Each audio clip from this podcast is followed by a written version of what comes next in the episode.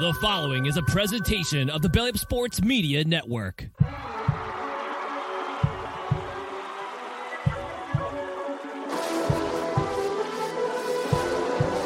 Ball sends it over to Edward Robles. Go insert name FC.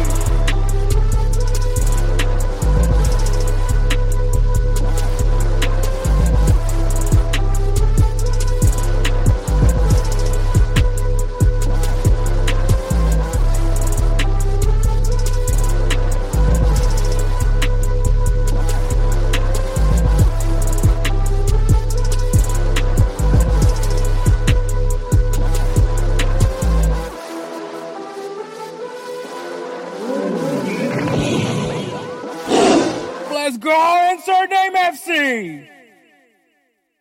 What is up, everybody? My name is Hector Flores, host of the Insert Name FC podcast. And yeah, I mean, obviously, it's been a while since I've recorded because of Maryland, but we are back for another episode, episode 130, I believe. I think at this point we are now at. Like, holy shit, man. I'm like super, super tired, but you know, I still love doing these episodes, man. I really do yeah, episode 130, man. Um, a lot has happened since last episode, so definitely gonna have a lot to talk about. Um, as far as Maryland goes, um, it happened. Not necessarily the best trip, um, as far as like collectively, but was an ama- it, it was, all in all, it was still an experience, I think. But you know, in time. You know, that we're just you know the academy is just getting started, so um, hopefully there's something to build off for next year. But I think there's some. I guess there's some good, mostly bad, but there was some good to take from it. But pretty cool experience. Maryland's pretty cool. So yeah, um, that's all. I don't really want to say too much because it's, oh, yeah, it was rough. Um, but um, anyways, so this episode will have a lot of a lot. We have some headlines to talk about. Actually, most of it pertaining uh USA US in some sense. Um, there is going to be a more sensitive discussion happening in this episode. Obviously, if if, you, if people know what's like the big thing that happened recently, um, there is a debate topic this episode, so be ready for that one. Um, and we'll be looking at previewing the Europa League final because it'll be coming up. It is coming up uh uh this week. Uh no, is it this It's coming up, I know for sure. Uh I don't know why I'm so confused the way I'm like doing this right now. Very unprofessional right now if you ask me. Uh but I, it is coming up. It's it's weird how they do it. Yeah, it's coming up. Uh, it'll be next week. So uh, it's gonna be when I record, so there's no point in to be like, you, you, you get the point. So the Europa League final, we're gonna preview it. It's kind of weird that the Europa Conference League final happens after the Europa League final. I feel like it should be the other way around, but hey, I don't make the rules. Um, we'll look at the the final matchup for Liga MX, the Clausura. Um, by the time you guys listen to this episode, the first leg has already been played. So Sunday will be the uh the second leg, which will be the final match for the Clausura for Liga MX. So we'll go ahead and preview the final matchup. Players of the week, some games to look forward to this coming weekend. Uh, we're kind of now going towards the end of the season, so yep. And um, share my closing thoughts on uh, something that has an, an incident that happened that uh, definitely kind of hits hits a little bit home for me. Um, not necessarily my home, but it does hit somewhere a little bit of background of myself. So definitely will wrap that show up. Wish it was a little bit brighter, but it is something that happened. So um, that's all I really got, man. So we're gonna go ahead and take a break and then get going with headlines. Hey everyone, it's Ryan from No Credentials Required to talk to you about one of our newest partners at Belly Up Sports, SeatGeek. Yeah, live sports is great on television, but the feeling of being at the arena is a priceless experience. That's why our friends at SeatGeek are there to help you find the best tickets at the best prices. Not only can you get tickets to sporting events, but you can also get tickets to concerts, comedy shows, musicals, and more. Search for your desired event now at SeatGeek.com, enter promo code BellyUpSports at checkout, and you save 20 bucks off your first purchase. SeatGeek. Life's an event. We have the tickets. All right, and we're back. So before we get going with the rest of this episode, make sure you guys follow us on Instagram and Twitter at Insert Name FC. Try to be active on there. We try to post, put some voting polls in there. Obviously, if you guys follow us on Instagram and Twitter uh, for our Players of the Week award, you guys do help in the voting process for the Roosevelt Spencer's Player of the Year award. Um, when we do announce our Players of the Week, you guys get to vote on who you guys think from those two uh, should be the Player of the Week so it does your your voices will be heard. So on Instagram, usually it's on the stories. On uh, Twitter, they'll be it'll be posted, and then the subtweet would be the poll. So just so you guys know, um, and that's just a great way to be keeping up with what we're doing here on uh, Name FC. Also follow uh, Belly Up Sports at Belly Up Sports and at Belly Up Media as well on Instagram and Twitter. Um, great, great to be partnered with them, um, and hope to continue building with them. But all right, so headlines. The biggest thing that happened, not necessarily the biggest thing, but as far as U.S. soccer goes, we had Florian Balogun committing to the USA. Uh, Florian Balogun has made his switch, his one-time switch from the English national team to the U.S. men's national team. Um, currently on loan from at Stade de Reims. He's actually an Arsenal player, um, Arsenal youth product, and went on loan because he needed to play because you know he right now with the current forward situation striker situation at, at Arsenal with the likes of uh, Gabriel Jesus and and um and Eddie Nketiah, you know, he wasn't gonna get much opportunities, so he went on loan and now is at Stade Reims. If you guys don't know, that is the club that has the coach that gets fined every single match because he is not a licensed coach. So interesting story. But uh, Florian Balogun has also been a very interesting story this season because he currently has 20 goals this season, which is tied fourth in League Un. So had quite the season, has gotten a lot of attention because of that. And you know, one of the things that you kind of learn about certain players is people found out that Florian Balogun is from America, um, or has connection to America. I think I believe he was born in America. I want to be want to be sure about that. But obviously, played for the uh for through the English youth ranks, um, but uh, does have American ties, which I believe he was born in New York. Yeah, born in born in New York City. So the 21 year old born in New York, so he does have American ties, but obviously has been playing through the English youth system. But ever since he, people found out about his New York ties, there has been just a ongoing campaign to get Florian Balogun to switch to U.S. men's national team. And this isn't the first time that the U.S. has gotten a, a player to switch from England to the U.S. You, uh, Musah being an, an example of that. Um, and a lot of players have been trying. They've been talking to him, trying to see what they could do to make make something shake and get this guy in the red, white, and blue. And there's been he kind of did some some little teasing as he went made a trip to Florida.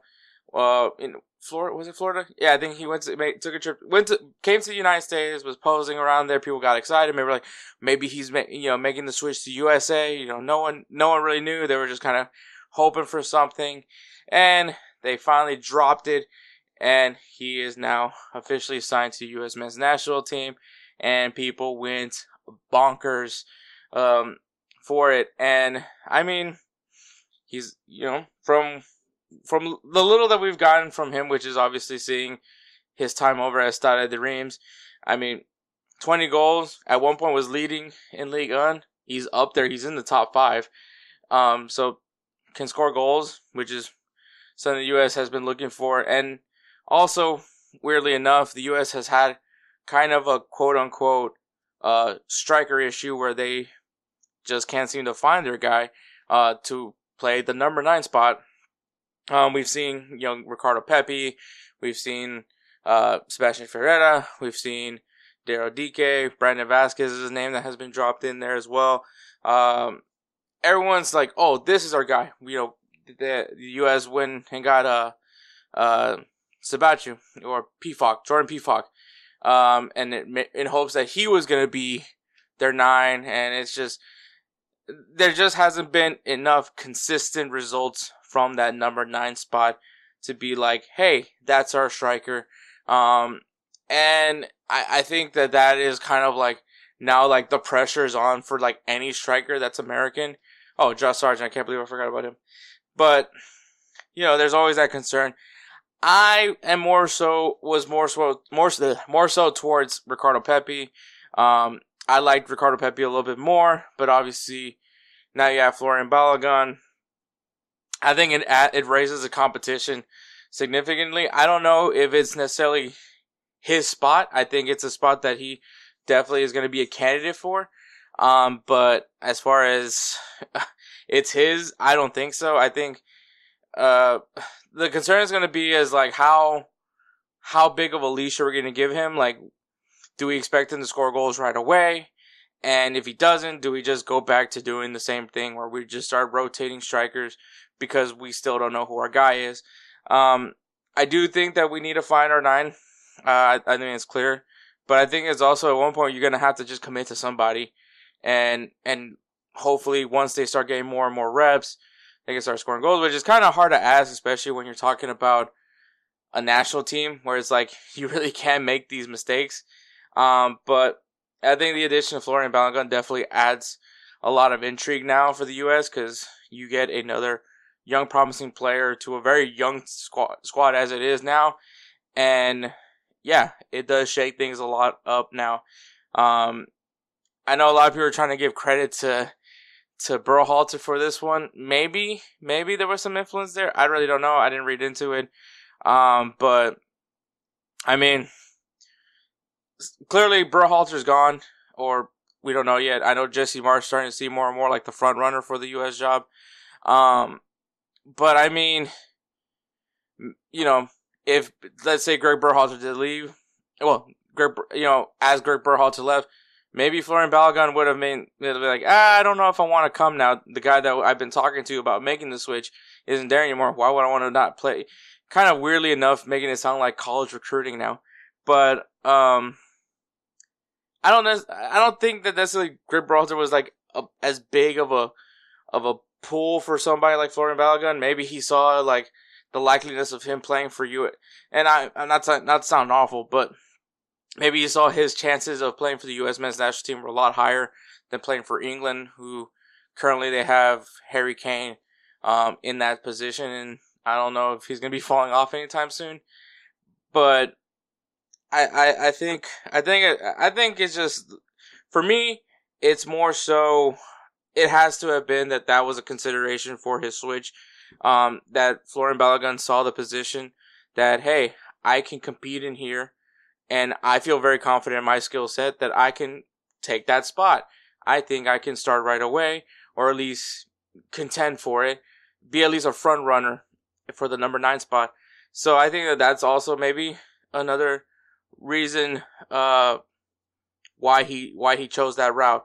So that's just my opinion. I know that not many people want to hear that, but that is just a thought. Just gonna point that out. But aside from that, I I love the move. I love that we got Florian Balogun. Um, I like that he made the switch. Uh, it does open up that battle even more for the number nine spot for the U.S. Um, I think at this point, someone's got to go after and take it. Um, you know, guys like Jesus Ferreira, Ricardo Pepi, uh, uh, Josh Sargent, and Jordan Pefok, like they gotta now be be kind of on top of it now because now you have this this new this new shining prospect coming in, and you know you got to make sure you're you're you're not messing up, so you don't you're not the guy left out. Um, so I think it's intriguing. Uh,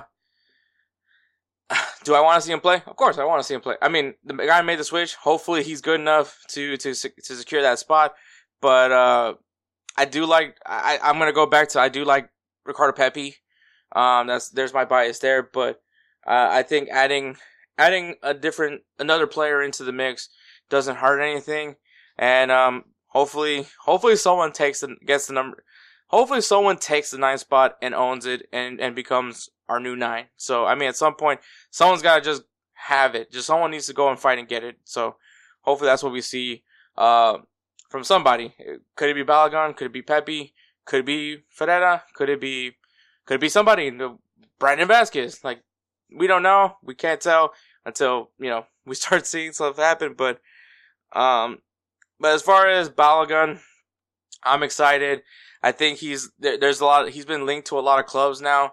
Um, now that the way he's performed inside of the Reims, um, so Arsenal might have to figure out if they're going to want to keep him, or maybe he goes out to Italy or goes somewhere else, um, for him to get more consistent playing time. Um, but I know the one of the rumors that I've heard is AC Milan is looking to bring him in to be kind of like that future striker, especially with some of the ages that they have at, at the at their nine spot. So could be a good opportunity for him. It just depends if uh, where he th- he thinks is the best spot for him. So, congrats to USA. Congrats for Florian Balogun. Um, and we'll see how that works out. Uh, kind of sticking with the U.S. Uh, San Diego.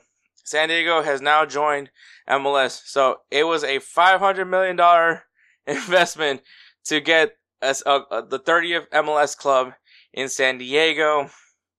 Um, the owners of this of this San Diego club because they haven't announced the name yet is uh, Mohamed Mansour. Mansour, uh, owner of Right to Dream. Right to Dream is uh soccer is like a giant soccer academy program. Um, so uh, that's really all I really read into. I wasn't really trying to do like huge, massive deep dives here or anything because this is hopefully going to be a pretty loaded episode, anyways. Um, but you know, rich Egyptian billionaire um, comes in along with the Sycuan band of the Kumeyaay Nation. Hopefully, I got that right. I really don't know if I did. Um, but and apologies if I did get that wrong. But they are they're also joining this ownership group. They are becoming the first Native American tribe to have ownership of a U.S. soccer club. So that's that's pretty huge right there. And MLB All Star third baseman for the San Diego Padres, Manny Machado. Um, one of the things that I, most people at this point that personally know me, and obviously I've mentioned it a few times on this podcast, is that I am a big baseball nerd. So Manny Machado is one of my favorite players. I know Manny Machado is a very mixed feel. Some people like him, some people don't. So, but I do like Manny Machado. I think he's a really good baseball player. So it's really cool that a another athlete is joining into ownership of an MLS team. It only helps, and this this opens up another avenue because I mean we've heard basketball players, football players, baseball players, uh, not so much. So it's really cool that now we have a baseball player entering the ownership groups of a MLS club. Now, I believe that they're going to be playing at Snapdragon Stadium, which uh, Snapdragon is a stadium in San Diego. San Diego Wave. Is it Wave or current? San Diego Wave because it's Kansas City current. San Diego Wave uh, play there as well as I think uh, San Diego State University. Um, and the other team, the other uh, men's soccer club. I, just, I think there's like a lot of soccer clubs, just people don't notice that. But there's a, a team right there uh, that also uses Snapdragon, and it is called the San Diego Loyal. It is a team that um, is a USL team. Um, has gotten a lot of attention. Actually, a, club we mentioned in one of our earlier episodes because uh, Landon Donovan is is, uh, is involved with that club, and a lot of people were thinking maybe San Diego Loyal is going to the MLS. It is not the case. It, they actually made it. The ownership made it very clear on social media that they are not involved with this deal. So San Diego Loyal still will be there in the USL. Um, but I mean, a lot of people, it, it, it's not crazy of a thought that maybe the hopes of a, of a USL team going to the MLS because it has happened before. FC Cincinnati is an example. Um, the Cascadia teams, Portland, Vancouver, and um, and Seattle were also kind of not. I don't know if they were in USL, but they were definitely very similar type of teams. Where teams of a lower division, of a lower league. I don't like saying that, but of another league, not the MLS, joining MLS. Um, so it has happened before, and so, uh, so it's really cool. Oh, well, I don't know what I've said. So it has happened before, but we also have seen the expansion clubs like the Atlanta Uniteds, the the Inter Miami's, the the St. Louis St. Louis City. So we've seen kind of a diff like how how they've added clubs into the MLS. Um, but we kind of have to. The one of the things I want to talk about is the fact that now we've added a 30th team um, into the MLS, and what what in the hell is going to happen now? Because this is a this is a lot of teams in the league. I mean, if you really want to, and I know a lot of people don't like, oh, we're different. This is U.S. We do our soccer differently, and I and I get all that, and I'm fine with that. But uh, that the the question would be: Is the MLS planning to expand even further? And if they do expand any further, like what? How exactly is this club going to be? How how exactly is this league going to be organized? Because uh, if you have now 30 teams, that means that there's going to be 15 teams on each division. Um, your scheduling is going to be definitely a little bit different, maybe in a way where you might not play every team every year, um, which is something that maybe most soccer fans are more used to, or football fans are more used to. Um, most leagues are usually around 20, 20 teams per league. Um, so, um, is the MLS thinking about maybe going down the route of promotion relegation? Which I mean, at this point, it's like a broken record. Uh, if if you want pro, if you want pro, pro uh, promotion relegation, that's all cool. I'm I'm I'm fine either way. I'm cool with the addition of promotion relegation. Um, but I can also see the flaws for promotion relegation in the U.S. Um, but uh, I think it's gonna be it's just the question would then be like if you do choose to expand the league even further, I think 30 is a good number um, at this point. But if you do choose to expand the league, like what are you gonna do with the size of these league, this, the size of this league? Like how are you gonna schedule these matches? Is every team gonna get a chance to play every team in the league, or say like the Western Conference teams play all the Western Conference teams twice and maybe play certain Eastern Conference teams each season. So you're not gonna see every team because you you still got to make this like fees like at least like healthy enough. I don't know what the word I want to use for this one, but in in a way that it doesn't harm the players. And you know the safety of the players are also at you know important. So you can't necessarily play a lot of matches. So, and I think that they're the MLS kind of does this already, where it, I don't necessarily think that you play every team in the MLS. So they might continue doing that, but it's just going to be interesting how they how they divide it up now. Um, so, because I mean, if you're playing 15 team, if, if you play like let's say they split the league, obviously they're gonna split the the the league into two conferences, Western Western Eastern, obviously. So, like, say if you were to play every team in your conference twice, eh, that's already 28 matches. 28 matches, and I believe like most leagues play like 38. 38 matches. Um, I would say in a given in, in, a, in a standard league schedule, not including like the side tournaments or or, or other competitions, just just league itself.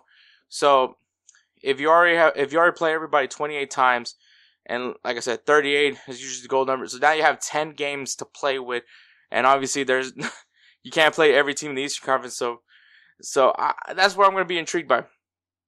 Like, do they just play five different teams twice, or do they just play 10 random Eastern Conference teams, and they just you know randomly home and away? So I I think that that is something that should be something to be thinking about.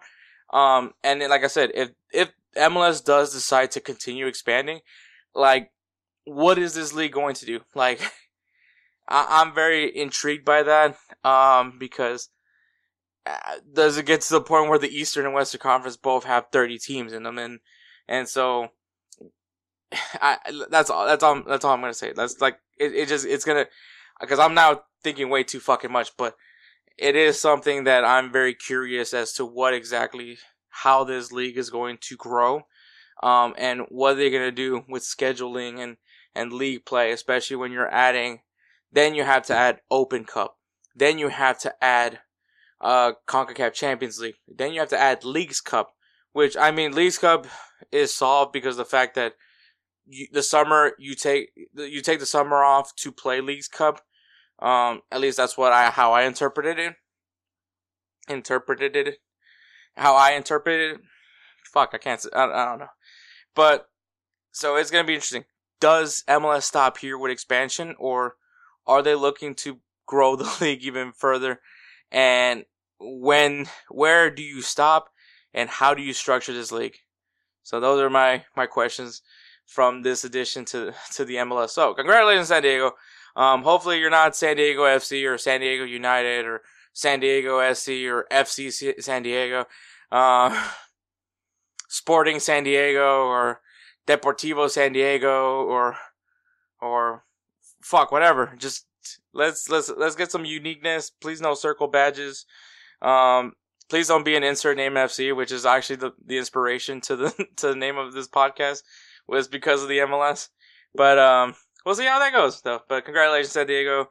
Um, you know, hopefully you got something here because like San Luis has been exciting. I'm just gonna say that right now. San Luis has been very exciting since they came into the league, which is literally the season, and hopefully that that continues. So let's let's continue with that.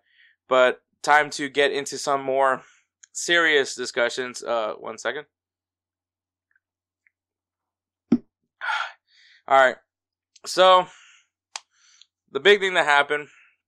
This is going to be a very obviously a very hard discussion, hard thing for me to talk about because it's something that at this point I'm exhausted to talk about. But it is the world that we live in, and it is something that is going to be a constant thing. But so Vinicius Jr. received a lot of racial received racial abuse in um, their match against Valencia over at Valencia's uh, stadium.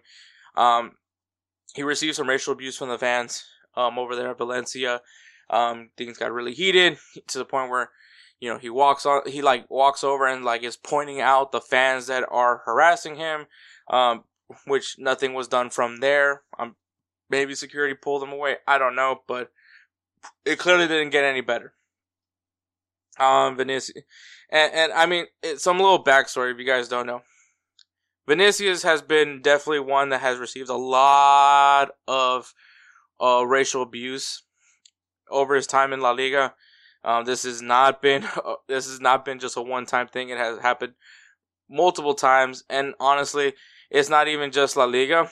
We've heard plenty of stories in Serie A. We've heard plenty of stories in in the Portuguese league. We've heard we've heard instances in the English Premier League. It is not just a one league place. Hell, it's even happened in the MLS. Um, it, it's not been it's not one of those one time only one of these places does it. It is something that happens everywhere in the it, it's at least happened everywhere. And and so that's why i want to mention that before i go any further. But um, things got a little bit more heated in the game.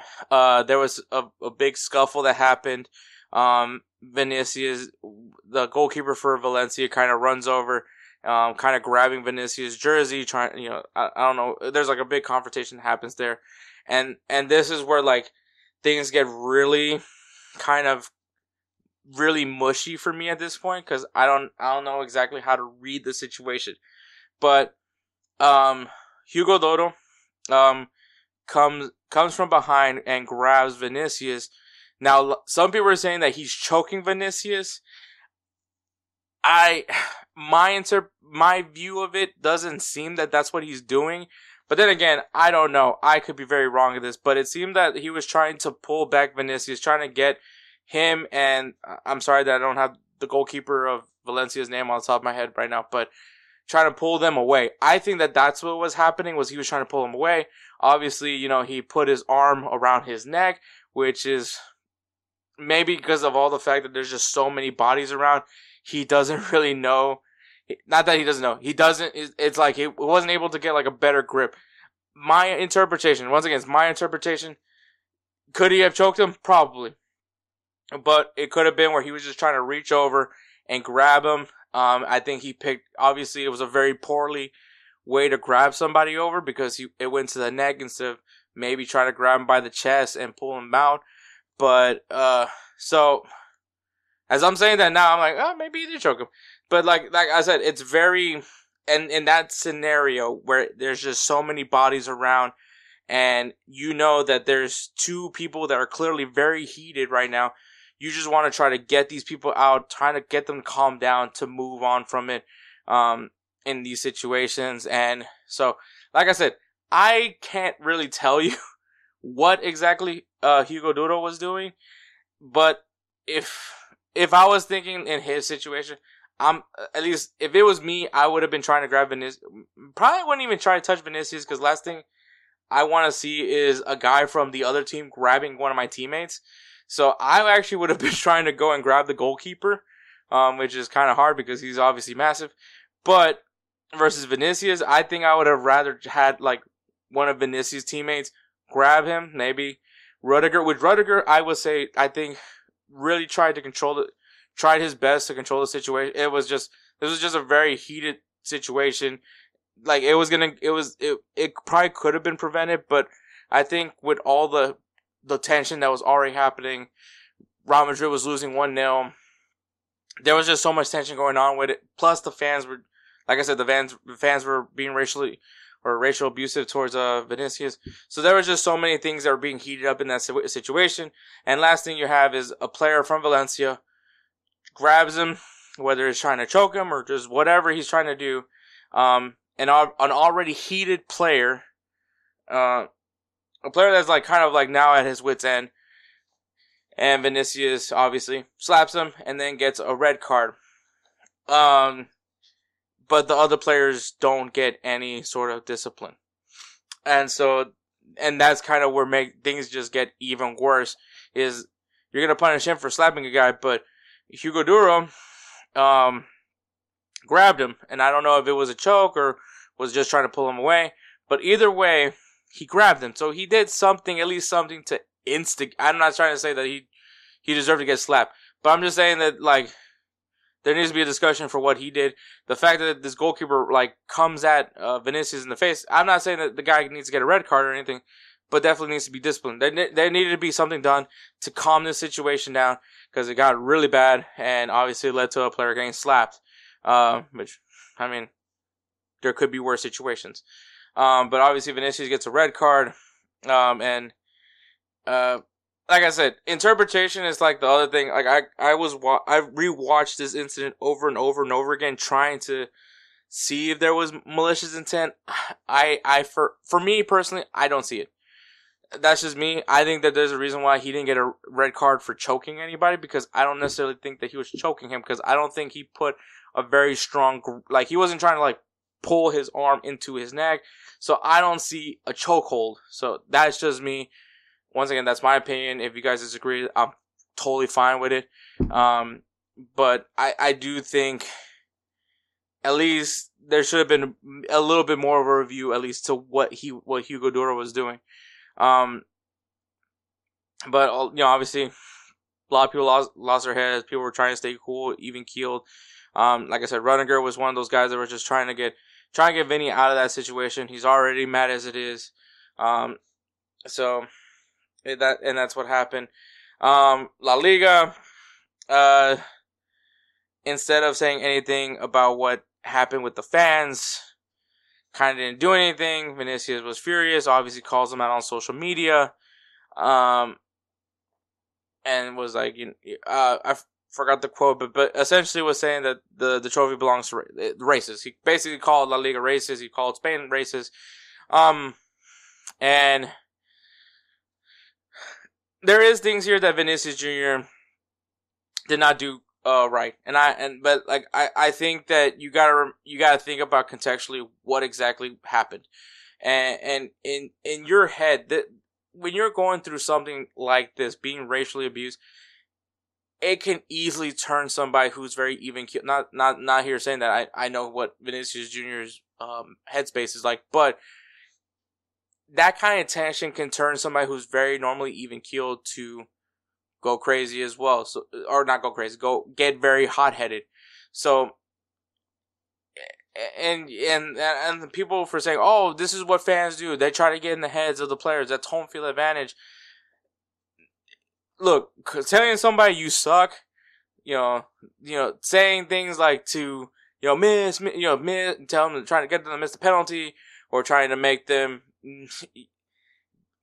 like there's ways to be a fan, and I I know that sounds very stupid to say, but like there is a line at at at uh at uh what's the word? What's the word?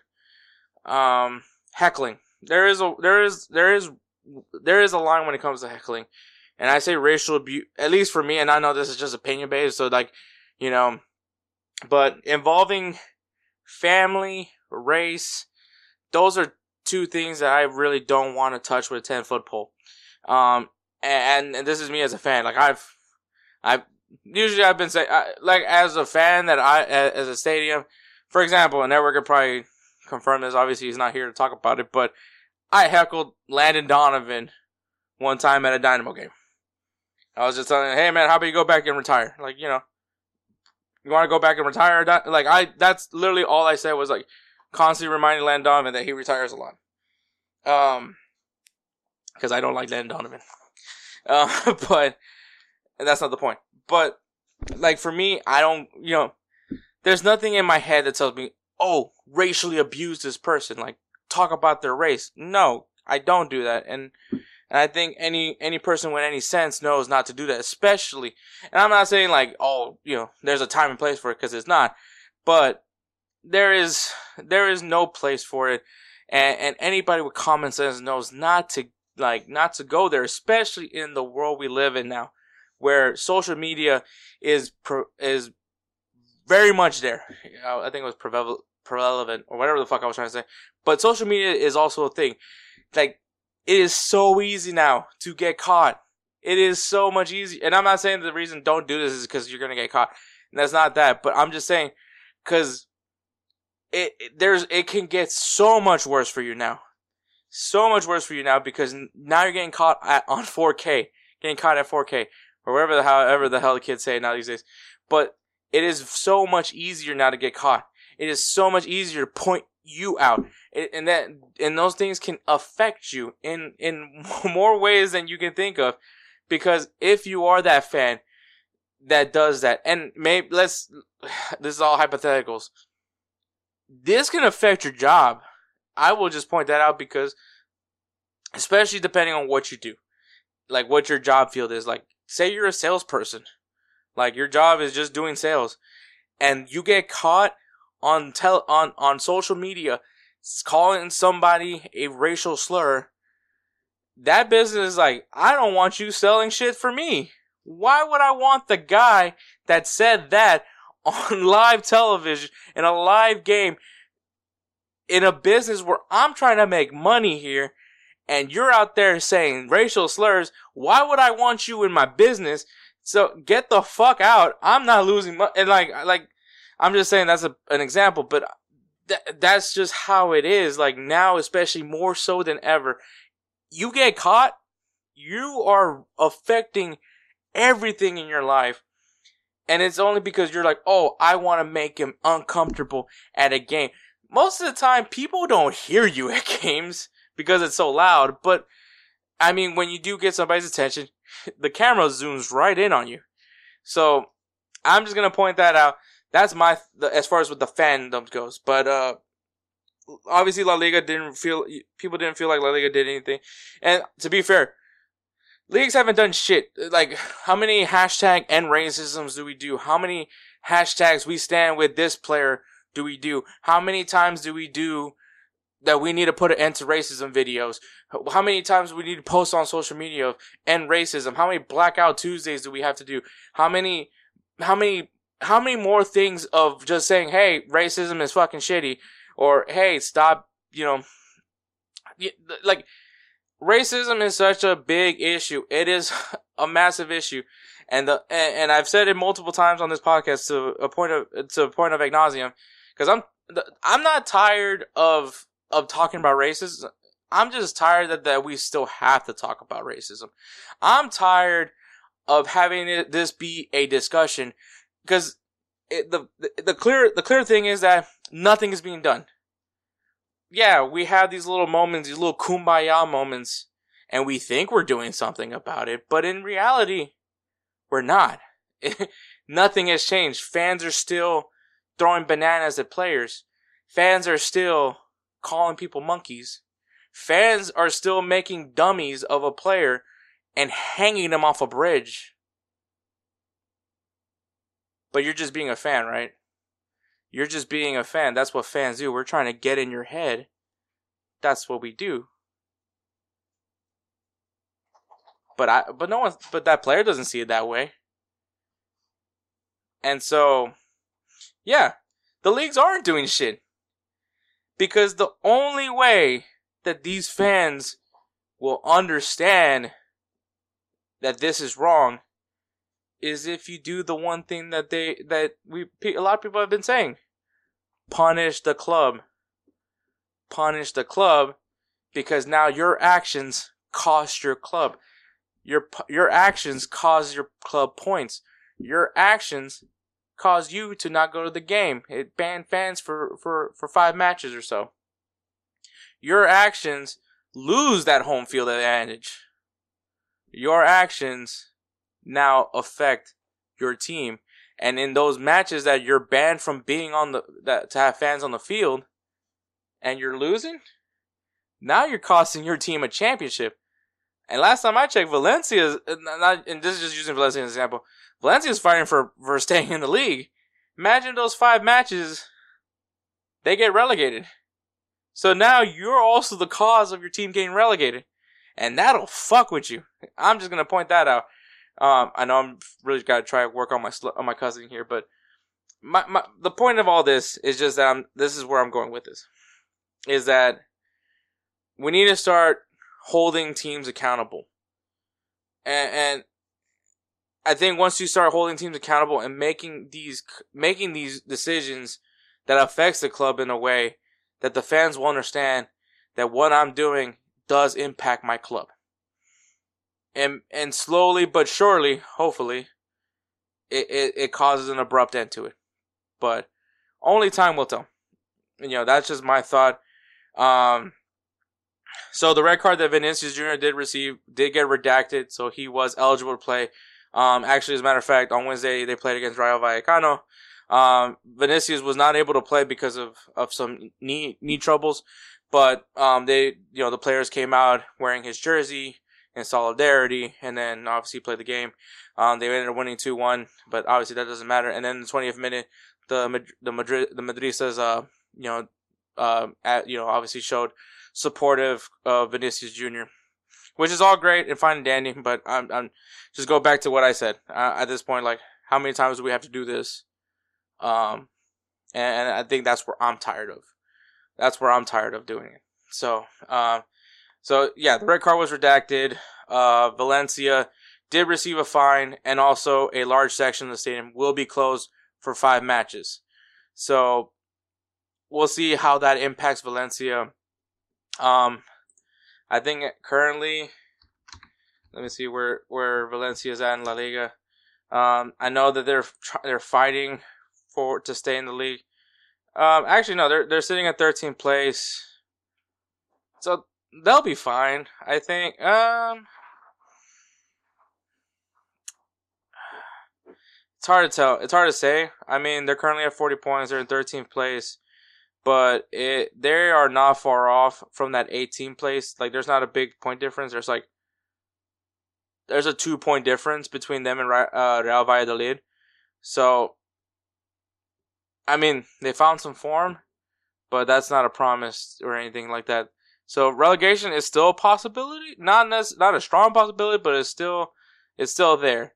Um, but we'll see what that five match that five match ban does. It's a section of a large section of the stadium, so there's still gonna be fans in the stadium. Um, just obviously, I'm I'm assuming. I don't know what to assume from that, but we'll see how that affects them, especially because we're going down to the final matches of the season. And, and like I said, they're only like two points ahead of the team that's in eight in that in that uh 18th place for to be relegated. So it's, it's a possibility. It's not a strong one, but I'm just saying it's still possible to happen for for uh, Valencia. Um, but I think think I have I've said enough as, uh, about Vinicius. Um, you know, hopefully there's some justice there. Hopefully, um, I know a lot of people are saying, "Oh, like Vinicius, leave, leave La Liga and go to a league that will protect you, and you'll be free. You'll be free from racism." Eh, like I said, it's not entirely the truth. Like, I mean, racism is everywhere. It's it's it's just gonna. It all it takes is just a very hostile fan to say the wrong thing, and and it, we go back to we go back to where we were, and so, um, I think just people are hoping just because they want a player like Vinicius on their team. Um, I don't know if it gets better anywhere else. I think, I think we all every country has the same issues when it comes to race. So, but we'll see what happens there. Um, but before we, we, we take a break, we got to go to our debate topic. This debate topic is brought to you by Canadips. What are Canada dips are a great tasting, superior alternative to traditional dip using CBD in a way that is radical, enjoyable, and effective. Look, I'm gonna tell you guys, I used to dip when I was in the Marine Corps. It is a very disgusting habit. Tastes terrible. Um, it is why I did I did it mainly to stay awake. That was the reason why I I dipped. But um, it's not a great habit. It's a it's a very nasty habit. Um, it's it's definitely up there with smoking, uh, smoking cigarettes, which I don't do as well either. But um, it's just a terrible habit. It you know it, it does get you a little dizzy sometimes, especially if it's your first time. But what I like about Canadips is that it it's all flavor, no tobacco, and it's it's not it's, there's no nicotine pouches, and it's spit free. One of the disgusting things about dip, at least what I think what other people think about dip is just nasty seeing people just spit out this brown spit, so it looks nasty. Um, so it is spit free. It comes in five core flavors: wintergreen, mint, citrus, mango, and American spice. It is crafted and manufactured in Humboldt County, California, the heart of the cannabis industry. So why does this all matter? Traditional dip is a hassle. It's addictive and messy, and also it's over a hundred years old. Uh, other alternatives just aren't good enough for guys today. They are still addictive, still messy, or just taste terrible. Um, Canada CBD is the new evolution in dip, allowing guys to enjoy great, long-lasting taste without the downsides. So what is the secret? They use 100% American-grown hemp combined with a water dispersible tech so it absorbs rapidly. They also have developed a new way to deliver CBD through the mouth that no one else has so that you can actually enjoy it. They use this coconut fiber and other natural ingredients in their formulation. So there's no synthetic flavorings or other crap like that. If you go to CanadipCBD.com and you enter the code BELLYUP20 for 20% off on your Canadips purchase, once again, use code BELLYUP20 for 20% off your Canadips purchase at CanadipsCBD.com. Thank you once again to for being our presenting partner for this debate topic. The debate topic is so the the logo for the 2026 World Cup has been unveiled and it is basic as fuck. Um is it sleek? Yes, but I mean, I could uh, so I think it's just it's how I feel about the Super Bowl logos. It's how I feel about the the World Series logos now. Like it's just gotten boring. It's boring. That's what I think about this bat about this 2020 uh, the 2026 World Cup logo. It's just boring. Like one of my favorite things growing up as a kid, um, when the Super Bowl was here, was when the Super Bowls were were were a thing, was just this like weird, crazy logo that they that incorporated with that Super Bowl, and, and it was like had like a connection to the city that the that the host was in. You had like the you know the crazy amount of X's and and whatever, and now you have this generic Super Bowl badge. And uh and I don't like it. I like the uniqueness. I wanted that each it's like and that's kind of the same thing with the World Cup. I love the unique looks of the of the World Cup. One of my favorite World Cup logos is still uh, Germany, Germany 20, uh, 2006. Um, it just it was cool. It was playful. I I liked it. Um, I like the uniqueness of the badges. Like it, it I, and I understand that it's a little bit tricky because you have Mexico, Canada, and USA, but just putting the World Cup trophy behind a giant 26 is just boring. Um, I hope that this doesn't set a precedent for the next World Cups that this is what all these badges are going to look like because it's very disappointing. I'm very disappointed on it. I don't think this World Cup badge is good. Um, but that's just my thoughts. Um, so the debate topic will be posted on our social media at Instagram and Twitter at insert name FC. You guys can go ahead and share me your thoughts. Do you guys like it? Do you guys hate it? You guys can go ahead and put it there and tell me what you guys think. Um, it all there's going to be a poll on our stories on Instagram once again at insert name FC. If you guys want to go ahead and vote there, and just also we'll also put a poll on um on on Twitter as well. So that's all I really got for that. So we're gonna go ahead and take a break, and then we'll get going with our preview for the Europa League final. Spring has sprung, and our friends at Manscaped have the best tools for some spring cleaning. They've already helped you tidy up all the nooks and crannies of your body's basement, but this year, Manscaped can help you get the perfect presentation on that beautiful face with the new Beard Hedger Pro Kit.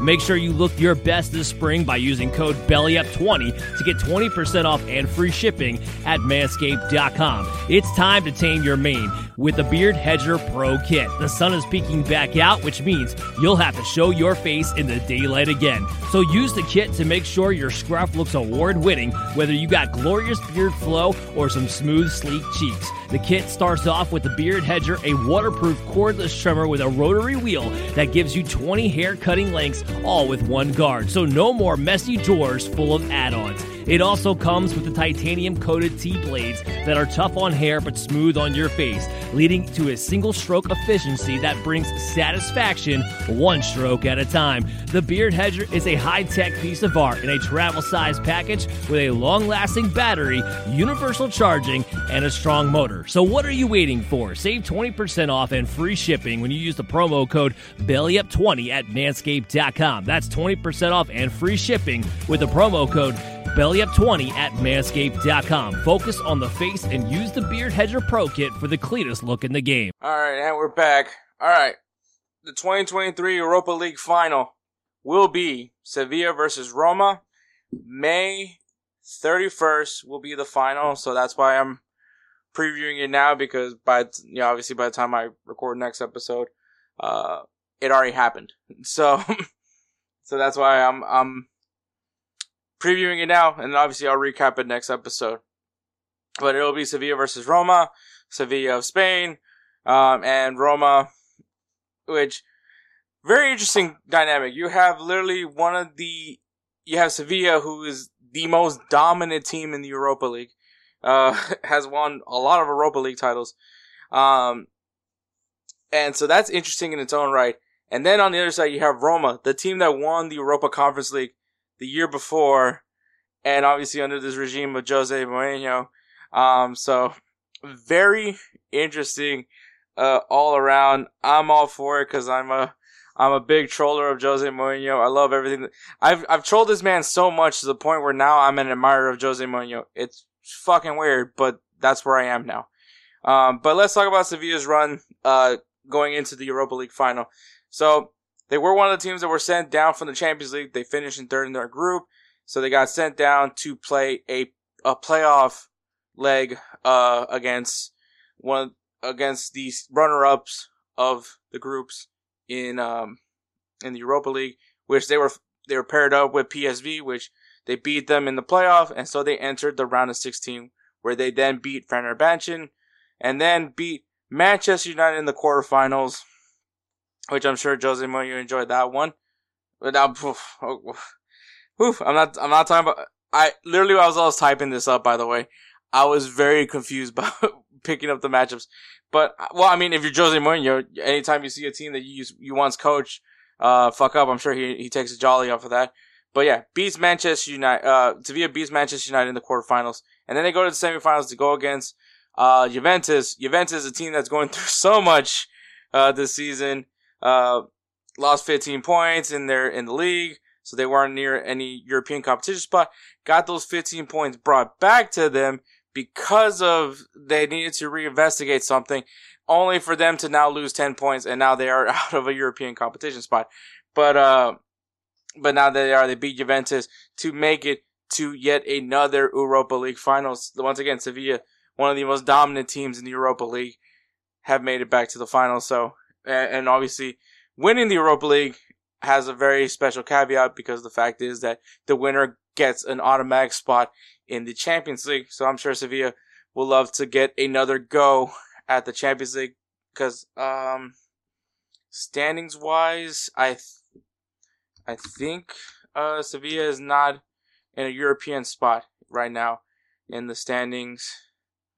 They're not. They're currently in ninth place. So this opens up a huge opportunity for Sevilla to get back in the Champions League because they're not doing so well in La Liga. Now, Roma. Roma's run, they are the runner ups in Group C. Um, so they didn't win their group, so they ran, they were runner ups. So they had to go into a playoff against a team that was brought down from Champions League, which was RB Salzburg, which they beat in the playoff round. Then they went on against Real Sociedad in the round of 16, beat them. Then they took on uh, Feyenoord in the quarterfinals, beat them, and then took on Bayer Leverkusen in the semifinal, and obviously beat them to make it to uh, the final, which is a very intriguing thing to point out because um, each of the finals for for the European competitions does have an Italian team in it. So honestly, really pretty cool, in my opinion, to have that. Um, so Roma situation. I mean, obviously, it's it's intriguing that they won the Europa Conference League, the first Europa Conference League. Uh, you know, don't want to stroke uh, Jose Mourinho's ego, but they won the Europa Conference League the year before, and then now they're in the Europa League, and which obviously, if they won the Europa Conference League, they were they gained an automatic spot in the Europa League, and now have an opportunity to go back to back European championship, European competition titles. Well, kind of just moving up the table in some sense of promoting themselves into the next competition. So they have an opportunity right now to make it to the Champions League. And right now in the Serie A, Roma is in sixth place, which is a the Conference League spot. So, eh, I mean, they could probably improve their position. Uh, they're four points away from AC Milan, who is currently in that fourth place Champions League spot. So it's either that or they could just win the Europa League and make it to the Champions League. And, and, uh, and this fairy tale Roma period, which the Jose Mourinho period of, of Roma, um, just gets even more larger than what it is already. Um, Ro- Jose Mourinho's time in Roma has been very intriguing for me, um, just because of like the fact that he did win the first ever Europa Conference League, uh, now being the only manager to have won all three of these European competitions, um, and now has an opportunity to win another, uh, you know, another Europa League title and get himself back in the Champions League. Uh, and I mean, the people of Roma love Jose Mourinho. Um, I never forget, never forget, never will ever forget the very funny proposal video that happened a, a while back. Um, I don't just Google Jose Mourinho Roma proposal, and, and you'll see how awkward that whole thing was. But just Roma has just been just this fairy tale uh, job for for Jose Mourinho, um, and has made Roma very competitive, at least like a fairly competitive team. Um, since he took over, they have now some some trophies. They have they have gotten the first ever European Conference League trophy and are looking to get an Europa League trophy, hopefully. Um, but I guess now to look at this, when you look at Sevilla and Roma,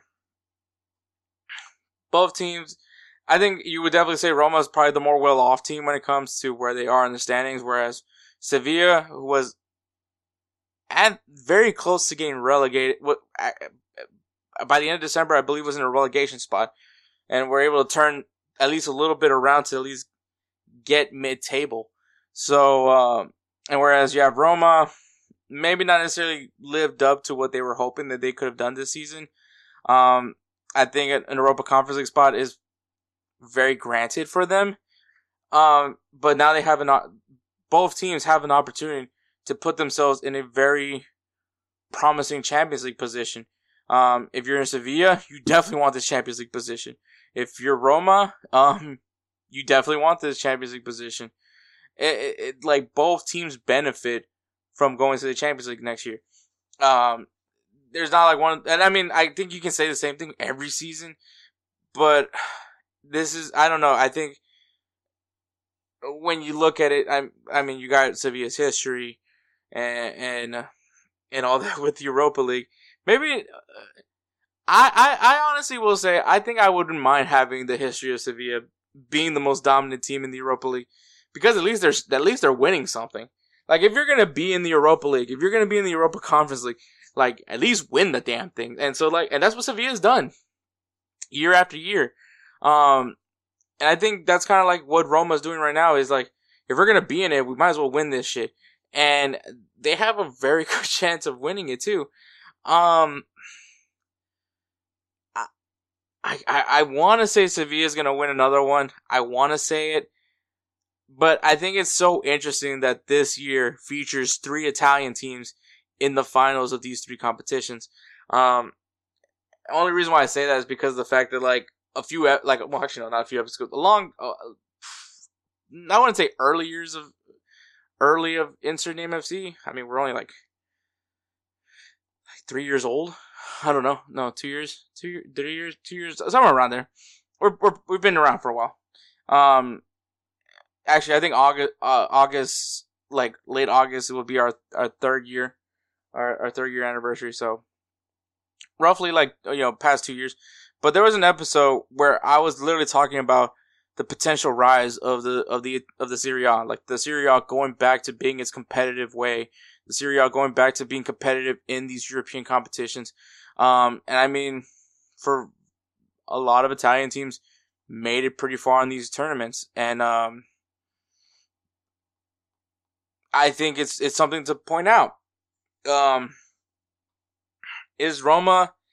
I I think the the ego of Jose Mourinho will be so funny if he does win the Europa League, only because the and this is a win win for me. Like I said, like literally last year, if if if they win it, obviously uh, Jose Mourinho has like a huge ego and will do something stupid like he did getting a tattoo. This time around, I don't know what he's gonna do, but I think it's gonna be it's probably is he's gonna definitely relish this moment of of doing what he, he's just gonna. This is not gonna like a very cocky Jose Mourinho is a very dangerous thing in this world, but I'm all for it. And I think if this guy manages to win the Europa League, literally a year after a year where they won the Europa Conference League, it, it like, this guy will be so fucking cocky going into the Champions League thinking that it is his destiny, his birthright to take Roma to the Champions League final and to win the Champions League, which I ain't gonna lie, I wouldn't be against it because like Roma is a team that we haven't really seen in such a long time and in these competitive in a competitive like in this kind of competitive setting that I would honestly be all for it. Um, so my head tells me Sevilla, but my heart tells me Roma, and that's where I'm going with. I'm gonna go with Roma to win the Europa League final. Um, we'll we'll definitely have a poll. We'll definitely post the matchup on our our our Instagram and Twitter at insert name FC. We'll put in a poll, see who you guys think is gonna win the Europa League final. But I I can't wait. It, this is gonna be so much. Ex- it's gonna be exciting. I I literally can't wait for this for this final to happen. I can't wait to watch it. I can't wait to experience all that's gonna happen because I win either way. if if they win, Jose Mourinho is gonna be super cocky. I'm gonna be all for it. If they lose, Jose Mourinho is gonna be a total asshole, and I'm all for it as well. So I can't wait for that Europa League final. All right, moving on. Liga MX final. We have Chivas de Guadalajara taking on Tigres. All right. Did not expect. I did not expect this matchup to happen. Um, this this Liga MX Clausura has been one entertaining playoff. I, I will honestly say that none of none nothing went the way I thought was gonna go. Um, Monterrey, and, and this is kind of why I was saying like just because you're the first seed doesn't mean that doesn't guarantee you're gonna be in the final. Like just because you were the best team in the regular season doesn't guarantee you you're gonna win the championship. And and Monterrey fell apart. Um, but it, just like the run that these two teams had is just amazing, and I'm super excited for this final. Um, so Chivas run to the final. They finished in third, so they did not have to play a, a reclassification match. So they were just coasting. They ended up find, getting paired up with Atlas in the quarterfinal. Atlas, their local rival, literally the team that they play in the same city in Guadalajara. They that was their first matchup. They beat them in the quarterfinals, and then they go to the semifinals to take on Club America. The biggest rivalry in Mexico is El Super Clásico between America and Chivas. I can tell you all the stories from I remember when it was Super Clásico weekend because it was a full like half the school is my school is predominantly Mexican. Um, half the school was yellow, or the or the other and the other half was red and white. It was such a spectacle, and like as a just going in and just going in as unbiased as possible, you have a a, a fun. Just enjoy the match. I don't like America because obviously they're super OP. I trolled them way too fucking much. Uh, but at one point, I'm saying they gotta fucking win at some point, right? But they didn't. Um, Chivas, which is great to see Chivas here. Chivas, who's had so much struggles, had has been like a revolving door. People have been questioning the way Chivas has been doing things, being strictly Mexican. Their team is comprised of only Mexican players. So, like, a lot of people have been questioning that, like, the fact that you see teams like America, Monterrey, Tigres going play after players not from Mexico, going after Argentinians, going after Chileans, going after, you know, you know, going outside of Mexico to go get their talent. Like, but Chivas has, has just stuck to the course, stuck with the plan, and, you know, they're in the final. So that's like really cool to see. I'm not a Chivas fan in no way in no shape or form, but just the fact that they were finally able to get everything clicking. And, and that's kind of what, uh, what this, the interesting thing about how Liga MX does their, their seasons, which is having the opening and closing season, the Apertura y Clausura, um, is that like you may be terrible in the Apertura, but then beast in the Clausura, or vice versa. Like it, it, anything can happen. It's, it's very interesting and I like it. I'm just glad to see Chivas back in here. I love them back in the fold. So I'm just happy to see them there. And now the other side, you have Tigres, another team that I do really enjoy watching, um, as well. So this is like a really, a fun one for be, for me being unbiased, like not being a fan of any of these teams that I could just sit and just enjoy these two teams go go against each other. But two, yeah, another team that like kind of a little bit different from Chivas, ha, you, does have a lot of money can go and get players that they want. They went off and got uh, Andre Gignac. They try to bring, uh, they brought in uh, Thauvin. That didn't really work out too well, but they they go after players uh, internationally, um, and have such a strong legacy, have a st- strong history. Um, so they finished seventh in La Liga and Liga MX. So they actually had to play in a reclassification game. So they took on Puebla in the reclassification, beat them. Then they had to go up against the four seed Toluca, which is it's my team, unfortunately. um, and I think the thing is that's different about a team like Tigres is that they have a lot of experience in the playoffs. They've been in the play. They they're almost in the playoffs every year. Um, every time at least I see them. Um, so even though you're going up against a higher seed Toluca, which props to them, put up a good battle. Um, but you know Tigres just was able to take advantage of that of that first leg, um, and then the second leg, Toluca just had to try to blow them out, which they weren't able to do. Uh, unfortunately, they did blow them out, but uh, was able to put in a goal to secure their spot into the semifinals. Um, and then they, and then they take on. Speaking of rivalries, um, like Chivas, they had to go against the team from their same city in Monterrey, Los Rayados in Monterrey, in the semifinals. Oh my god, such these semifinals were so much fun. I I enjoyed the fact that you had two big rivalries in Mexico in your semifinals. Uh, the the best thing would have been that it would have been the final, but the fact that these two were the semifinals, you had two huge rivalries, a regional rivalry and just just a league wide rivalry going against each other. It was just you know how much else would you have wanted a, a playoff to go? But now you have the final. Chivas de Guadalajara taking on Tigres. Um, I would love to see Chivas win uh, Liga MX, the Clausura, but I think Tigres' experience over Chivas is, is going to be far greater. I think it's going to be their biggest advantage. So I'm going to go with Tigres to win the 2023 Clausura. Um, hopefully we can see Chivas again make another deep run because I would love to see them lift the trophy. Um, but I think Tigres is just, I think personally Chivas, Tigres is actually the better team. Probably would have been a very strong dark horse pick when we when I previewed this thing. I don't know if I did dark horses, but Tigres would have definitely been the the dark horse, a very strong dark horse. And it's not even right to call them a dark horse. This team is still can be a favorite anytime. So I'm gonna go with Tigres to win the 2023 Clausura. But all right, moving on. Players of the week. Players of the week is brought to you by In the Clutch Clothing Apparel. In the Clutch has a great variety of clothing, all partnered with the Players Associations of Major League Soccer, Major League Baseball, the National Basketball Association, National Football League. Cool NCAA designs, player inspired shirts, and they're super comfortable as well as great designs. Um, I love some shirts. I got a few shirts from my own. I got it's called Circle shirt.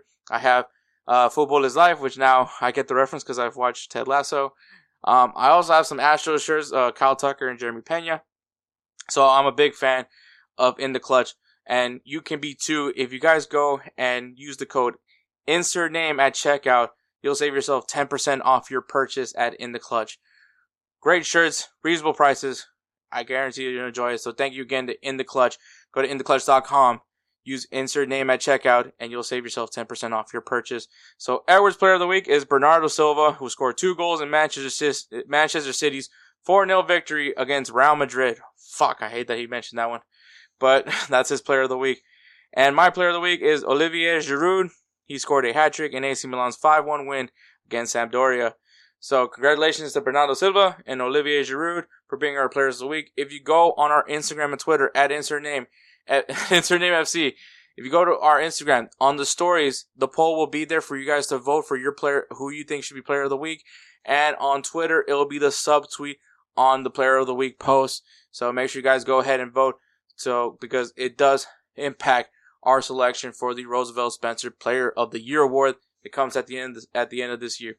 So make sure you guys go ahead and vote so your voice will be heard for the 2023 Roosevelt Spencer's Player of the Year award. All right, man, some games to watch this weekend. In the MLS, we got a, a little Texas rivalry going on with the Houston Dynamo taking on Austin FC. Houston Dynamo been a, a fairly good defensive team this year. Still need to score some goals. Um, they did come off of a big win against Minnesota United, uh, a big a big four 0 victory against them in the in the Open Cup. Maybe that can that can carry them into this game against Austin FC. Um, but we'll see how that matchup goes.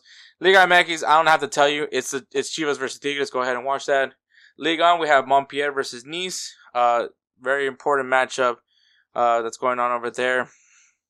Uh, in Bundesliga, we have Borussia Dortmund and versus Mainz and Cologne versus Bayern Munich. It is a very important game because um, this could decide who wins the Bundesliga, which is awesome that we finally it, it's going down to the wire. Like we're gonna have a champion going down the wire. I love it. I'm all for it. so thank you. That Bundesliga kind of got. If it wasn't for Robert, thank you Robert Lewandowski for making Bundesliga competitive again. So thank you for that. In the Serie A, we got Juventus versus AC Milan. Um, highlighting this because this is the final the final matchup for the singing bet bracket. So if you guys don't know, me, Edward, and Spencer. Usually Edward is the co is is normally my co-host, but currently with my job situation, we haven't been able to record together. And Spencer's our producer, so uh, he makes the beats and everything. Um, so we have made a long table of all the teams that we support in all the leagues, and um, at the end of the season, we look at that table, and the person that, that finishes in last place has to sing on our end of year episode, has to sing the intro, uh, the intro and outro for the episode, and also has to sing before we announce our Player of the Year award. So that so this is the last one. I am I'm I'm, I'm winning the I'm gonna be first place. Um, and maybe you can throw an asterisk to this season because of the fact that like the reason why I'm winning this is because Edward and Spencer took a point deduction for not doing their singing best last season, and so because of that, um, I kind of had like a huge lead. Uh, but right now it is more likely it's going to be Spencer, which is crazy to think because Spencer didn't lose as many points as Edward did. Edward really just had a really good year for his teams. Um, so, so that's where we are. But it is the last, last matchup for the, the end of the singing bed. Um, AC Milan is a team that I like from Italy and Edward and Spencer both like Juventus. So, uh, it does it, it's not gonna, it's not gonna hurt them. It's not gonna, it's not gonna hurt them either way if they win or lose because they're both rooting for the same team. So it's kind of, kind of rough for Spencer right now. In La Liga, we have Real Madrid versus Sevilla, so it's to be uh, the game to highlight just because of the fact that you know what happened with Sevilla. Uh, what, not what, what happened with Vinicius. So uh, he will be in this game. At least I'm told that he will be in this game, or I, I'm told. I've heard, I've read that he will be featured in this game against Sevilla. So we'll see how how that game turns out. And in the English Premier League, we got Leeds United taking on Tottenham. Sounds very weird, but not really because um so Leeds is trying to stay in the Premier League and Tottenham is trying to get into a European competition. So Tottenham wins, they go to a European competition. If Leeds United wins, they stay alive hopefully. So we'll see what happens there. But that those are the games to look forward to this weekend. Uh, we're gonna go ahead and take a break, and then we'll wrap this show up.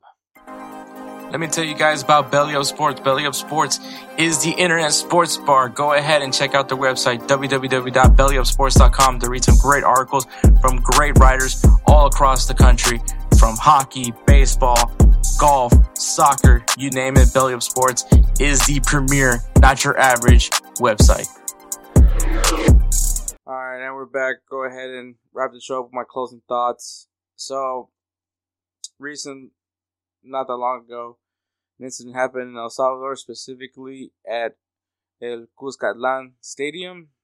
Um, it's the big one of the it's the bigger stadium for El Salvador. A lot of the national team games are played in there. Also, some of the larger scale matches like Concacaf uh, Champions League is played there as well, and uh, and in the league finals as well. I think. Um. So. Unfortunately, an incident happened over there in the Cuscatlan where uh, a lot of fans were trampled during the quarterfinal match between Alianza, uh, which is the local team over there, and FAS. Uh, so, FAS, which is from Santa Ana, which um, a little bit about me. My family's from Metapan, Santa Ana, so they're very close to each other. I do have a lot of family that lives also in Santa Ana as well, and um, so it was a quarterfinal match between them, and they're also the two two of the bigger teams in El Salvador. Um, specifically, Alianza being the larger one, but um, so what? An incident happened involving uh, uh, they ended up closing the doors at for the stadium um early because there was suspicion of fake tickets, which it's not unheard of for people to do that. Um, I don't I don't think it's specifically an El Salvador thing. I think it's just a general thing that happens everywhere. You know, people try to sell fake tickets, and so fans were trying to go in. Obviously, once they figured out that there was some fake tickets being being handed out, um, they just closed doors and, and let and let that you know kind of you know, hey, no one else can enter, which obviously could be frustrating for someone that actually had purchased a ticket and is now not able to go to watch their team play in the quarterfinal. Um, which caused a lot of chaos to the point where they broke through the barricade, and uh, about 500 people were were needed a medical attention or worse. Uh, many were transferred to the hospital. So far, there has not been any any deaths reported um, from the ones that went that were like in a critical condition. But obviously, you know, as time goes on, I'm sure uh, the numbers will rise. But as of right now, there has been 12 deaths from what has transpired uh, over there in Cuscatlan, and um, it, it's it's it sucks. It's one of those things that like um, I don't necessarily think that it, it hurts more because it, it, happened in a country that um, holds a special place in my heart, being you know being Salvadoran American. Um, but uh, I think uh, obviously I you know you know we, we contacted our family uh, back in El Salvador to see if anybody went. Luckily, nobody nobody that we know. Uh, luckily for us, but obviously still unfortunate that many many families are still impacted from this incident. Um, it's not. Uh, it, it, it, you know obviously it, it definitely strikes a chord with me mainly because of the fact that this is the comp the comp uh not the company the country where my family comes from. This is where my culture is from. And um and, and I really do enjoy their soccer league. I, you know I mean I'm I'm sure not a lot of people watch it but it is a very entertaining league, and it has its this the soccer culture in El Salvador is definitely uh, one that I enjoy. Uh, but yeah, uh, it's it's unfortunate. Uh, there's no words that can describe, you know, how to feel about about all that. It has just this whole episode is just about you know just not knowing how to feel about things. But this one definitely like strikes a chord with me. Um, I don't want to say thoughts and prayers, but I'll say it anyways. Um, I'm just not that kind of guy that likes to say those that those phrases. But obviously, you know, I'll hope that you know all all hopes and prayers go to uh, hopefully that you know that there's not any more that everybody that's in a critical state can can recover. Everybody can can move on from this incident. Uh, I'm sure. Um, else the, the Salvadoran League did uh, end up canceling the matches after this because I mean you know what else, what else supposed to do but um but you know life goes on unfortunately but you know we just have to hopefully they can do better hopefully they can find a better system of, of being able to, to register tickets and just get the people that aren't that clearly are trying just to sneak in to make sure at least alleviate that number a little bit less but I'm, I'm the other thing is just obviously there's better way to handle this situation. Um, if you're a frustrated fan that you know you, you spend money to come to a game, and you know they close the doors because it's just being difficult to to to find the fake tickets. Um, but you know breaking the barricade and initially basically leading to to the harm of of many people is definitely not the way to do it. So that's all I got to say about that. But, um, yeah, it, it's it definitely strikes a chord for me even more. Just seeing the images and the videos of, of, of all that's happening in a country that you you have such a deep connection with, and it's hurt. It hurts a little bit more. Um, I mean, if it happened anywhere else, obviously, it'd still be terrible. But obviously, um, I can't tell you how much more it just bothers me a little bit more just because it is it is you know where my family comes from it's my culture it's where i would like to be able one day to take whenever i have kids whenever i have kids i hope to be able to take them there and um yeah i will say soccer fandom in el salvador is a different beast um but yeah I will say that. But um, hopefully everybody's able to uh, get better. Hopefully the family there's not enough there's no more losses, but I have a feeling that there probably will be. Um, so there there's that. But um, go ahead and wrap up this show. Um, wish I would have been able to wrap it up in a in a higher note, but I just needed to talk about that. Uh, I want to give a shout out to the Belly Up Podcast Network. Check out their website, bellyupsports.com. Um, tons of great articles being written on the regular of all sports, um, just not just soccer, and also on the entertainment world. So make sure you guys go ahead and check them out. Follow them on Instagram and Twitter at Belly Up Media and at Belly Up Sports. Um, because you know Belly Up is definitely growing, and I, I definitely love being part of, of what they're doing. Um, give a shout out to Roosevelt Spencer. If you guys love the intro and outro to these episodes, Spencer is a guy. He's been making these great beats. Uh, I, I love him to death. He's my brother from the Marine Corps. Um, it's great to be able to partner him with this show. And so, uh, yeah, go ahead and give him some love. Follow him on Instagram. If you guys need some beat work done, man, message him. Um, he'll get you taken care of, man. That's all I gotta say about that. Uh, but thank you so much for listening to episode 130. Uh, catch me next week for episode 131, uh, where we will preview the Europa Conference League, Europa Conference League final and recap the uh, Europa League final and recap the Liga MX final as well. So, thank you so much for listening. Catch us next week. Take care, guys.